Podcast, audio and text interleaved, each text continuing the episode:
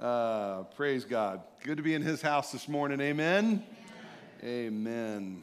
Amen. Uh, we are continuing in our series, uh, Giants Eat Peas and Carrots. It's just a simple acronym or a simple way of remembering Galatians, Ephesians, Philippians, and Colossians. And um, I hope you've enjoyed the study through the book of uh, Colossians, probably one of my favorite of sixty-six in the Bible. Uh, that was funny. Thank you for the one laugh, girl. Thank you for that one laugh. um, chapter one, again, was the supremacy of Christ. And remember, Paul, in his model how the Spirit of God would have him write, he is going to cover doctrinal issues and doctrinal things on the front of on the front end of his letters, oftentimes fixing or correcting or bringing about some level of understanding that may or may not have otherwise been lost or misunderstood. And so he brings about doctrine, deep theological truths, and then he approaches just the practical application of that. And so we have in chapter one the supremacy of Christ and the deity of Christ and who Christ is, and he is the first over all of creation. Also in chapter two, we see the dealings of Paul with the false doctrine that is coming out. Then you get into chapter three and chapter four, which is practical Christian living. And that is, uh, we saw, you know, where our affection should be. We saw our apparel and the removal of the old clothing. Then we saw some new apparel that you and I are to be putting on as followers of Christ. Then by way of apparel, it really is how we live. It's our attitudes. It's our... Um, Our, our actions, our, our thinking, our processes, et cetera. And so these new clothes uh, with the actions that go with them. And chapter four is going to really begin with some practical ministry, practical ministry for you and I, practical outcropping of being a follower of Christ, how we are to be part of the whole reproduction of the gospel in our daily living. And so today's message, I would call it the indirect and direct evangelism, or showing and sharing of our faith. So indirect and direct showing and sharing of our faith. I, uh, I thought it would be good for us um, to just rehearse what our purpose statement as a church is. When we launched Hillside Christian Fellowship in two thousand four, Um, it was August of two thousand four, and we really, our heartbeat from the very onset that we as a church are going to exist. Originally, we said to see people become fully devoted followers of Jesus Christ, but we modified that a handful of years ago because we want to lead people in a growing relationship with Jesus, both showing and sharing their faith. But the idea is we are a body of believers with an express purpose of seeing people and leading people into a fully devoted following of Christ, showing and sharing our faith so that we can be reproductive in what we do. Somebody once asked a question, and I thought I was so clever with the answer. They said, what is the fruit of an apple tree, right? And so the natural response was, ooh, ooh, I know, an apple.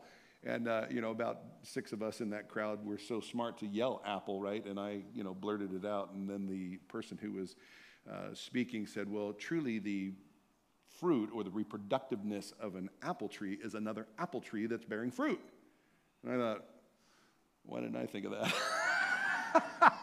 Anyway, uh, and I thought, hey, that really is what you and I are to be, because somebody led you to Jesus. And now it's our assignment to be leading others to Jesus. Can I get an amen? Amen. And that the fruit that we produce in the kingdom would be fruit that lasts. And so we have an indirect involvement with that, and we have a direct involvement with that. And Colossians chapter four, verses two through six, bring this about. And so before we get there, I believe that it is our responsibility as the leaders of any church to equip the saints for the work of the ministry.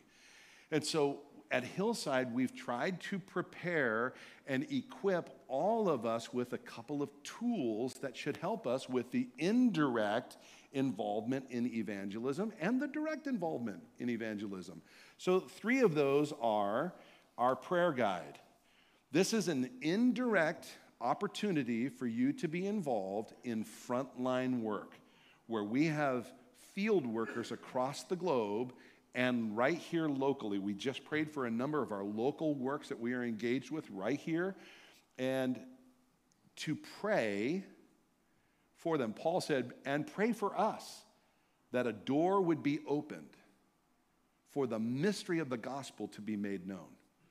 Right? That's going to be in our text today. And that's how we pray. We are praying for our field workers that an open door would be provided, that God would launch a missile into the enemy's camp, blow open a door, and that that door would just make possible the mystery to be made clear, right?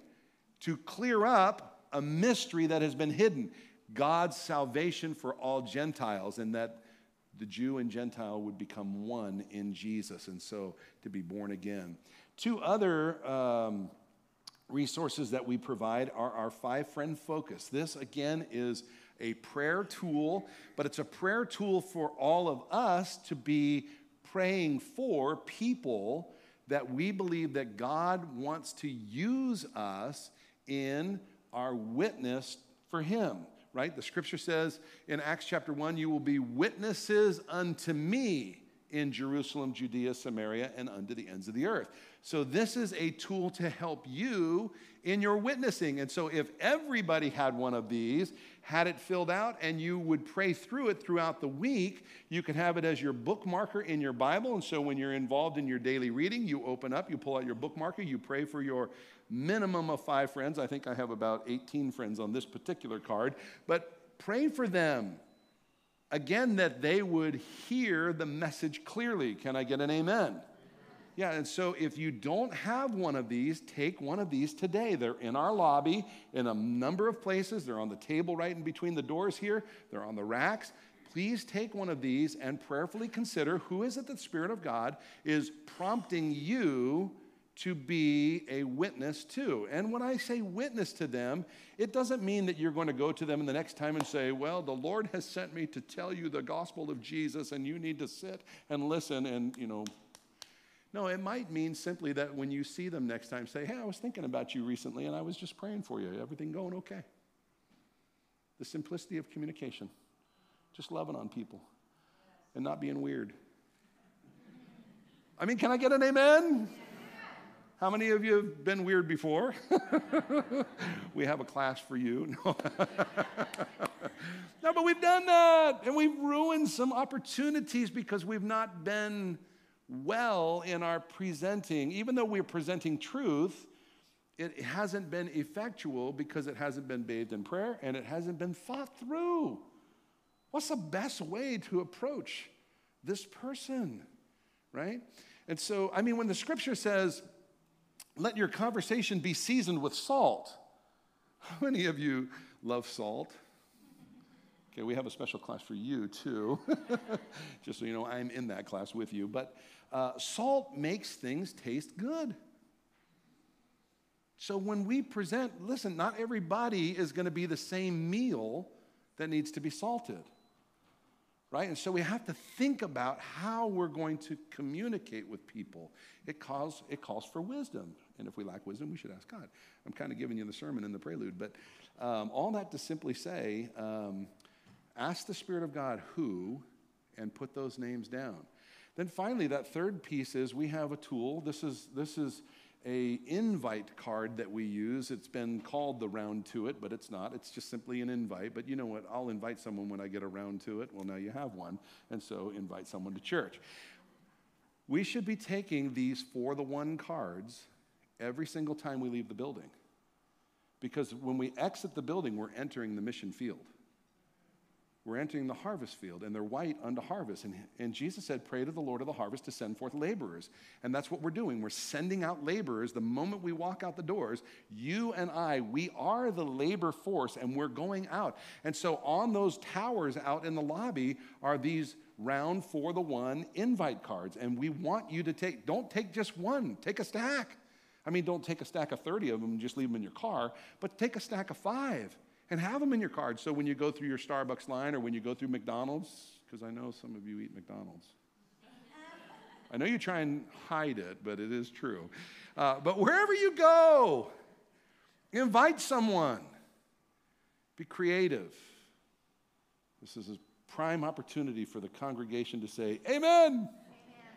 So be it. All right, so everyone, everyone can participate, right? So the we are God's workmanship created in Christ Jesus, and God has prepared works for us in advance to do.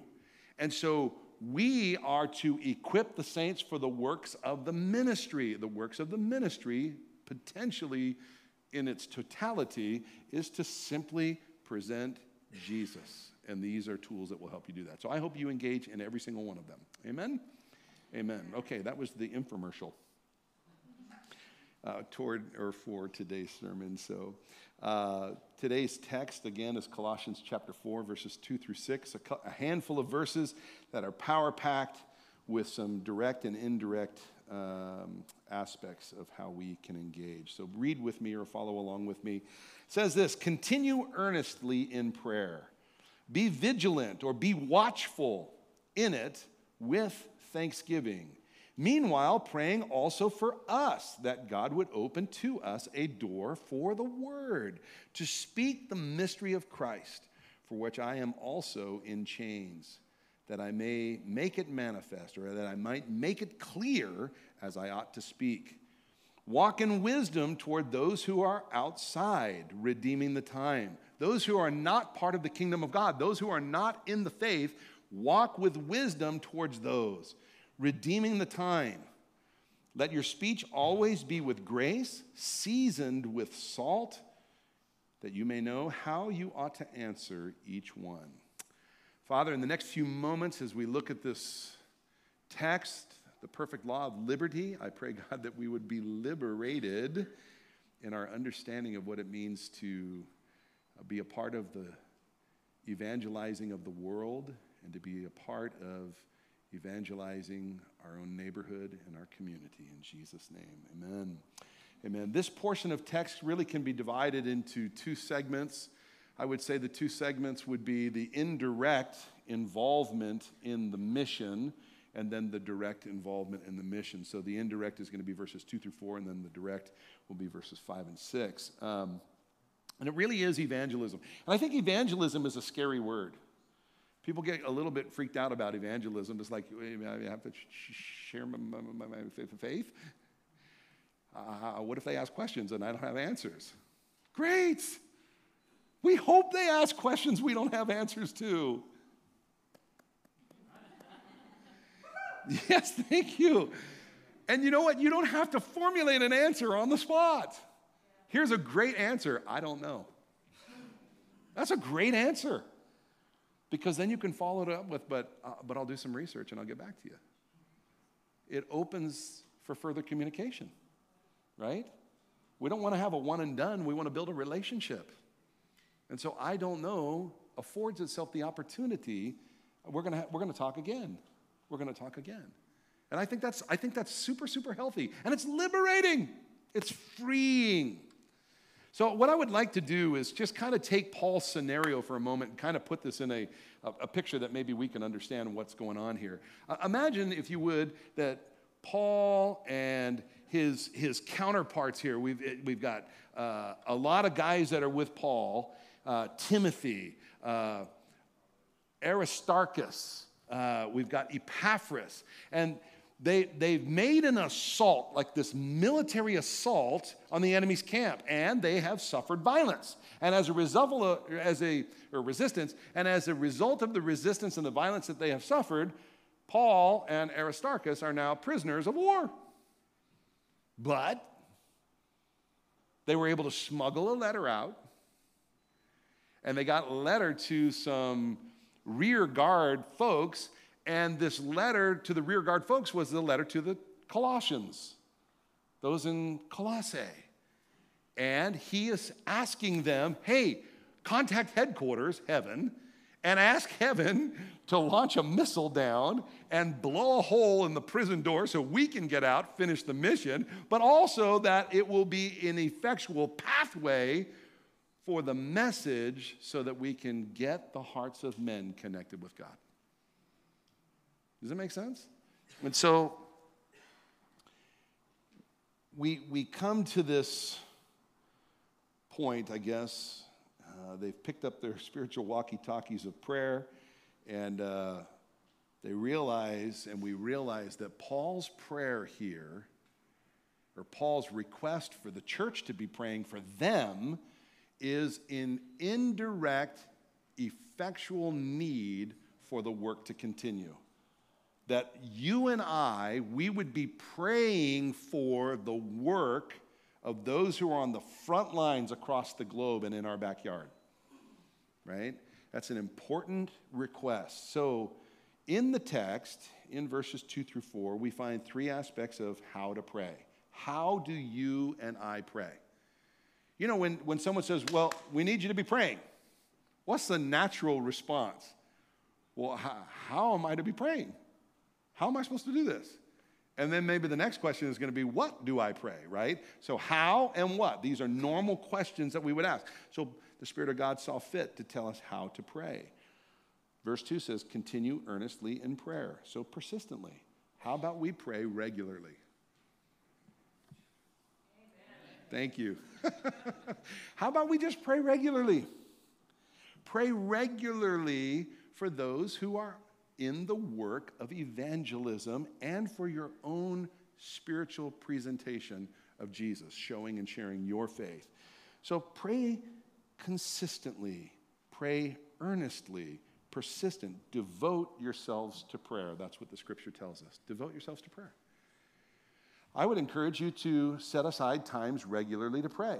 If you wanted to emulate someone's life, Daniel in the Word of God is someone that you can emulate. He, play, he prayed earnestly three times a day. He put his face towards Jerusalem, and he prayed in the morning, he prayed at the noon hour, and he prayed in the evening. Now, that might not be your pattern, but whatever your pattern is, how about we just pray regularly? Can I get an amen? Be persistent in prayer. Uh, Paul said to the church in Thessalonica, he said, uh, be joyful always, pray continually, giving thanks in all circumstances, okay? So persistently. Also, vigilantly. The Greek word for vigilant here is an interesting uh, Greek word. It really means uh, wakeful. Wakeful. Um, now, if you're like me, you've been praying before, and you were praying in your head and not necessarily verbally articulating things.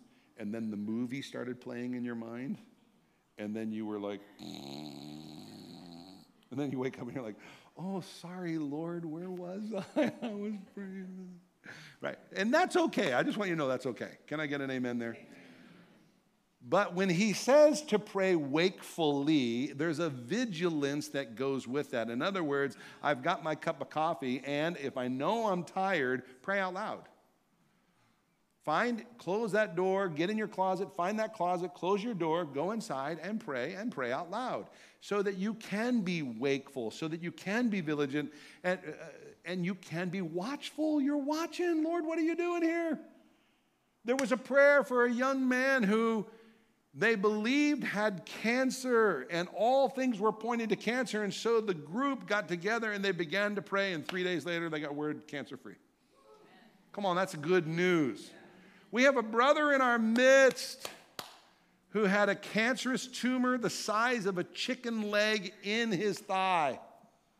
Monday, we got the report, cancer-free. That was puny. Cancer-free, come on. I mean, that's something to get excited about. So Sebastian and Uh, Samantha and kids, if you're watching, we are just rejoicing. God is working. Hallelujah. Hallelujah. Uh, so that word in the Greek is uh, greco-reo. Everyone say greco-reo. Greco-reo. It means vigilant, wakeful, or watchful. And then finally, I would say that third aspect that comes out of the text, it's with thanksgiving or being thankful. We should be thankful. And here's what we mean by thankful. We are not praying from a position of defeat, like we're trying to climb out and get on top of things. We are praying from a position where we are looking down from victory on what's actually happening currently. We are already victorious because of what Jesus has done for us. And God always wins. Can I get an amen? He always wins. So we're praying from victory already for the things that we are believing God for. Can I get an amen? And so be thankful. God, thank you that you've already finished this. The battle belongs to you. We're just in the midst of the battle and can't see the end, so help us to have eyes of victory and eyes that can see supernaturally what you have accomplished already. And so, Lord, help us in that regard. And so, three aspects of how to pray. Now, he gives us three aspects of what to pray also. And I think this is really simple. Uh, we're praying for the spiritual front. Paul said, pray for us. Pray also for us. So we're praying for the spiritual front, right? Paul was an apostolic in ministry. He's a field worker going out. He's a missionary, a term that we tend not to use as often as we might once have, but we're talking about field workers on the front where they are presenting the gospel, and we are looking for open doors. And sometimes an open door is just a creative idea. It's just a creative idea. Water filtration.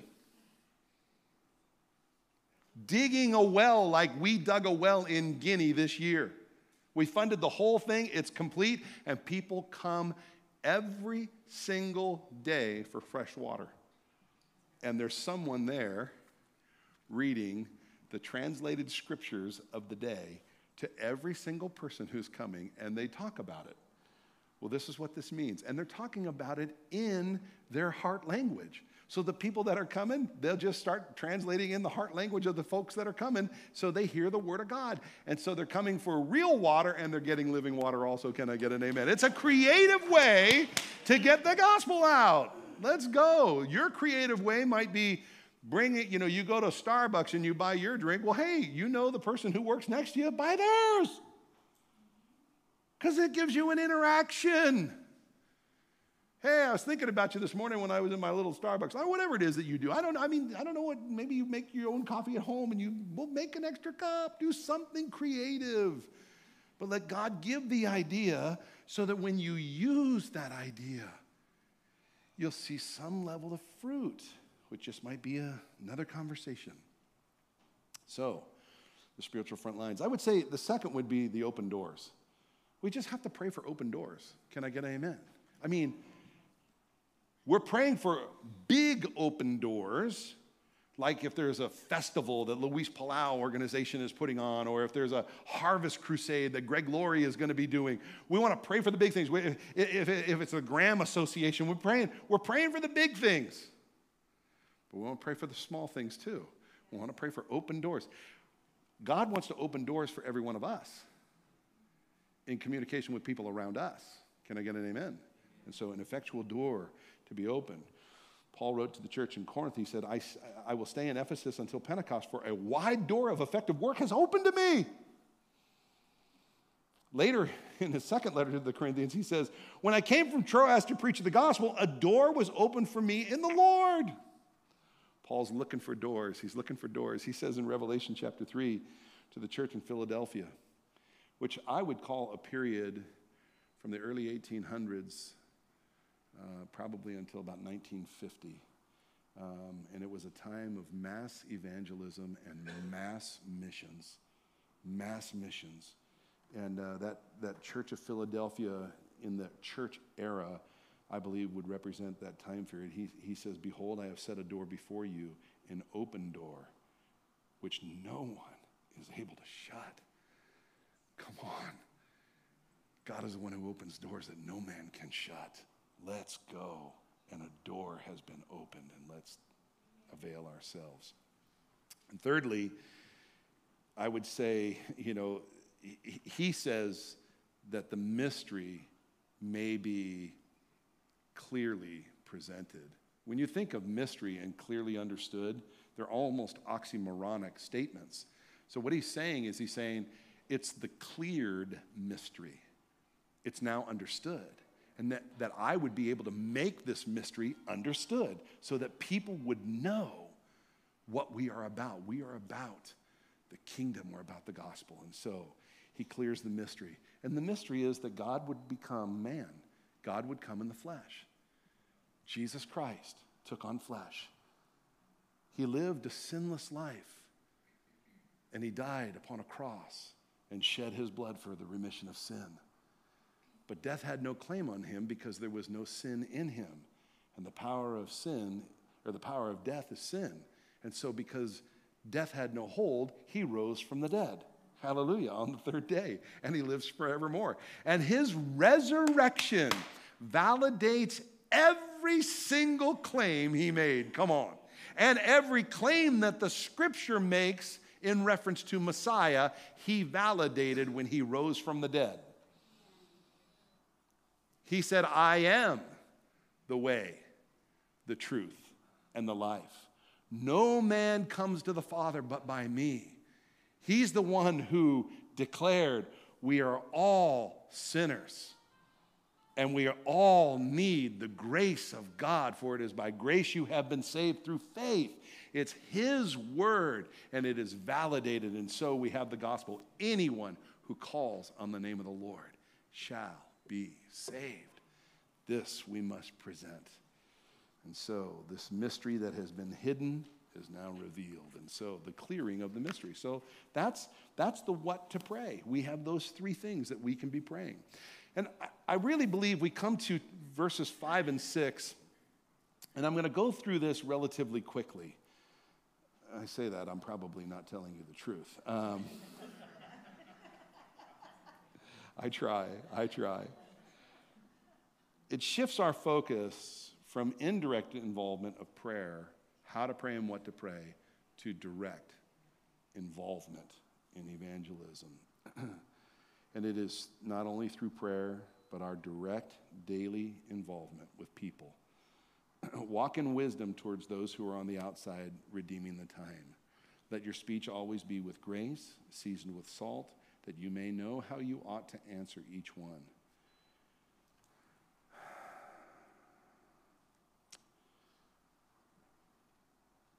It, it, it's through relationship, I believe, predominantly, that people will hear the message. Um, Paul uses the term redeeming the time. To redeem something is to buy back, to purchase. And what we're purchasing is we're purchasing opportunities. We're purchasing the opportunities that are before us. Jesus likened the kingdom. Uh, he says, the kingdom of God is like a man who went on a long journey, and he gave money to each of his servants to deal with while he was away. Je- Jesus is, is the king, and he's gone away, and he's given you and I money. Now, I don't, I don't mean like, you know, I don't even have my wallet on me. That wasn't going to work. I'm not talking about the green stuff in our wallets. He's given us money. And he, he, he's saying, make the most with the money that I've given you. Make the most. Don't squander the money. Don't squander. And the money is how we approach every opportunity, because every opportunity is to be redeemed if we are radically sold out for the mission that Christ has put us on, to make the most of every opportunity, right? Those are, those are the, that's the word of God. Make the most of every opportunity. Buy it. Buy it. Like, I don't know how you play Monopoly. Like, some people play, you have to go around the board once before you can purchase properties. I never played that way. I mean, you roll the dice, and man, you get here, you get, you, I'll buy it, I'll buy it, I'll buy it, I'll buy it, I'll buy it, I'll buy it. I mean, you just, and you, you know, and then if you hit Boardwalk or Park Place, you're like, yeah, I'll buy it. And you look at your money, you're like, I don't have enough anymore. I bought all the Marvin's Gardens and everything else, right? Tennessee, I mean, what? But the idea there is you want to buy everything you can, and that's how we should be approaching the kingdom in our day. I want to buy every single opportunity and make it valuable for the kingdom of God. A wise servant who has been entrusted with the money, the money is the opportunity. We just have to do it. We have to redeem it. We have to engage in it. We have to do our part. Life is a series of opportunities for buying up spiritual blessing. Jesus said, lay up for yourselves treasure in heaven. That's the buying of the opportunities. I mean, yes, it's your stewardship, but stewardship is not just what we bring in in tithes and offerings and alms. Stewardship is our lives. Offer your life as a living sacrifice, holy and acceptable to the Lord, for this is your reasonable service. It is your worship. How you live is your worship to the Lord. Make the most of every opportunity. Buy back, redeem. God has given you money.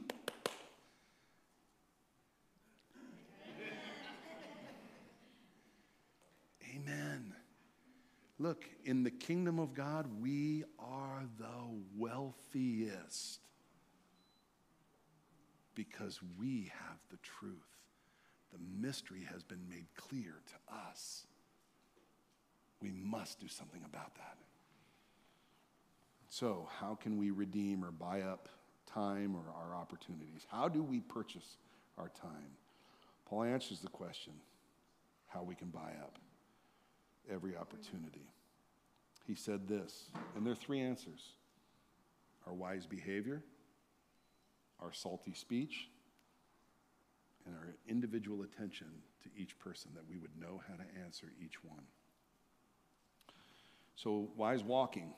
Walk in wisdom towards those who are on the outside. And Reuben, you can come up and stand next to me wherever you are. It's supposed to encourage me to move. It doesn't always work. um, walk, walk in wisdom, right? Walk wisely, or wise walking. Um, there are four sources of wisdom, I would say, minimally.